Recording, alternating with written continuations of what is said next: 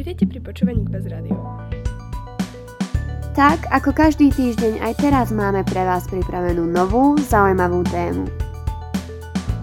Tak neváhajte, nasadte si slúchadlá a prajeme vám príjemné počúvanie. Dnešný podcast si môžete vypočuť vďaka jedinečnej spolupráci Kbaz Rádia a časopisu Karis.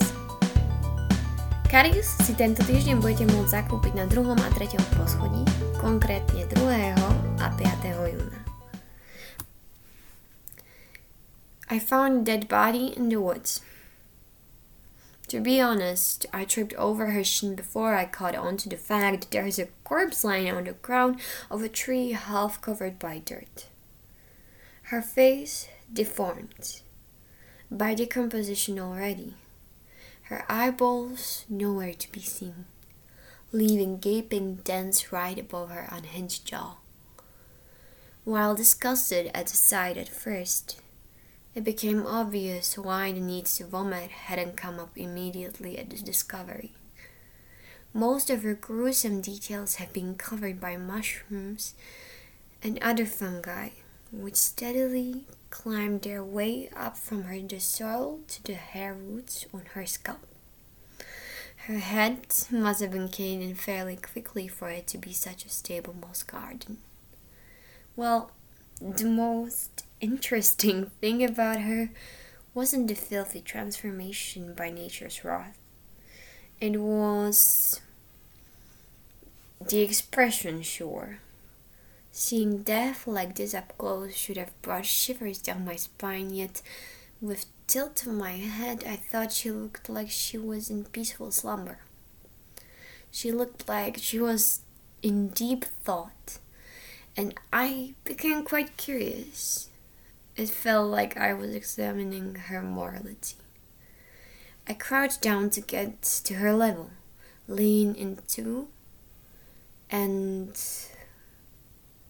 leaned into it in order to get a better look. And with the fungus slowly crawling up my calf, I feel like I understand her already. Shards of glass and splinters cracked under Lito's feet, followed by another pair bearing the name Laverna. The air reeked of filth and decay, yet the darkness was heavier, requiring the light of the two phones to barely illuminate the next steps. Can can we please leave? It's really dark, Laverna whispered into her friend's ear. Come on, aren't you curious as to what's down here?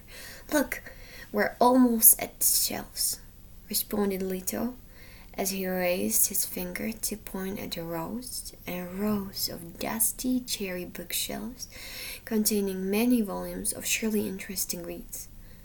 That is, if the covers weren't high and recognizable from so much damage.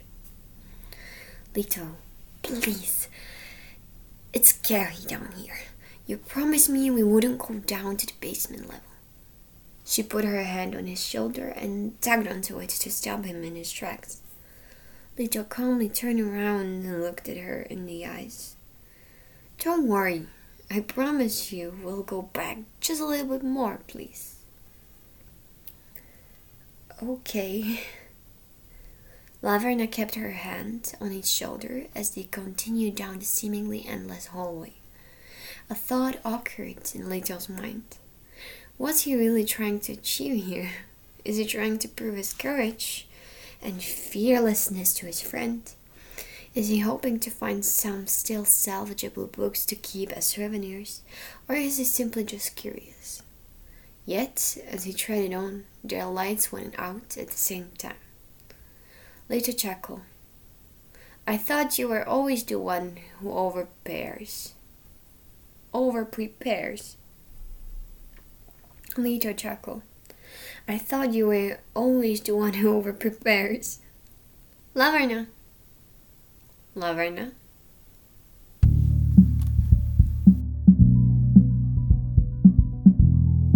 Ďakujeme za vypočutie.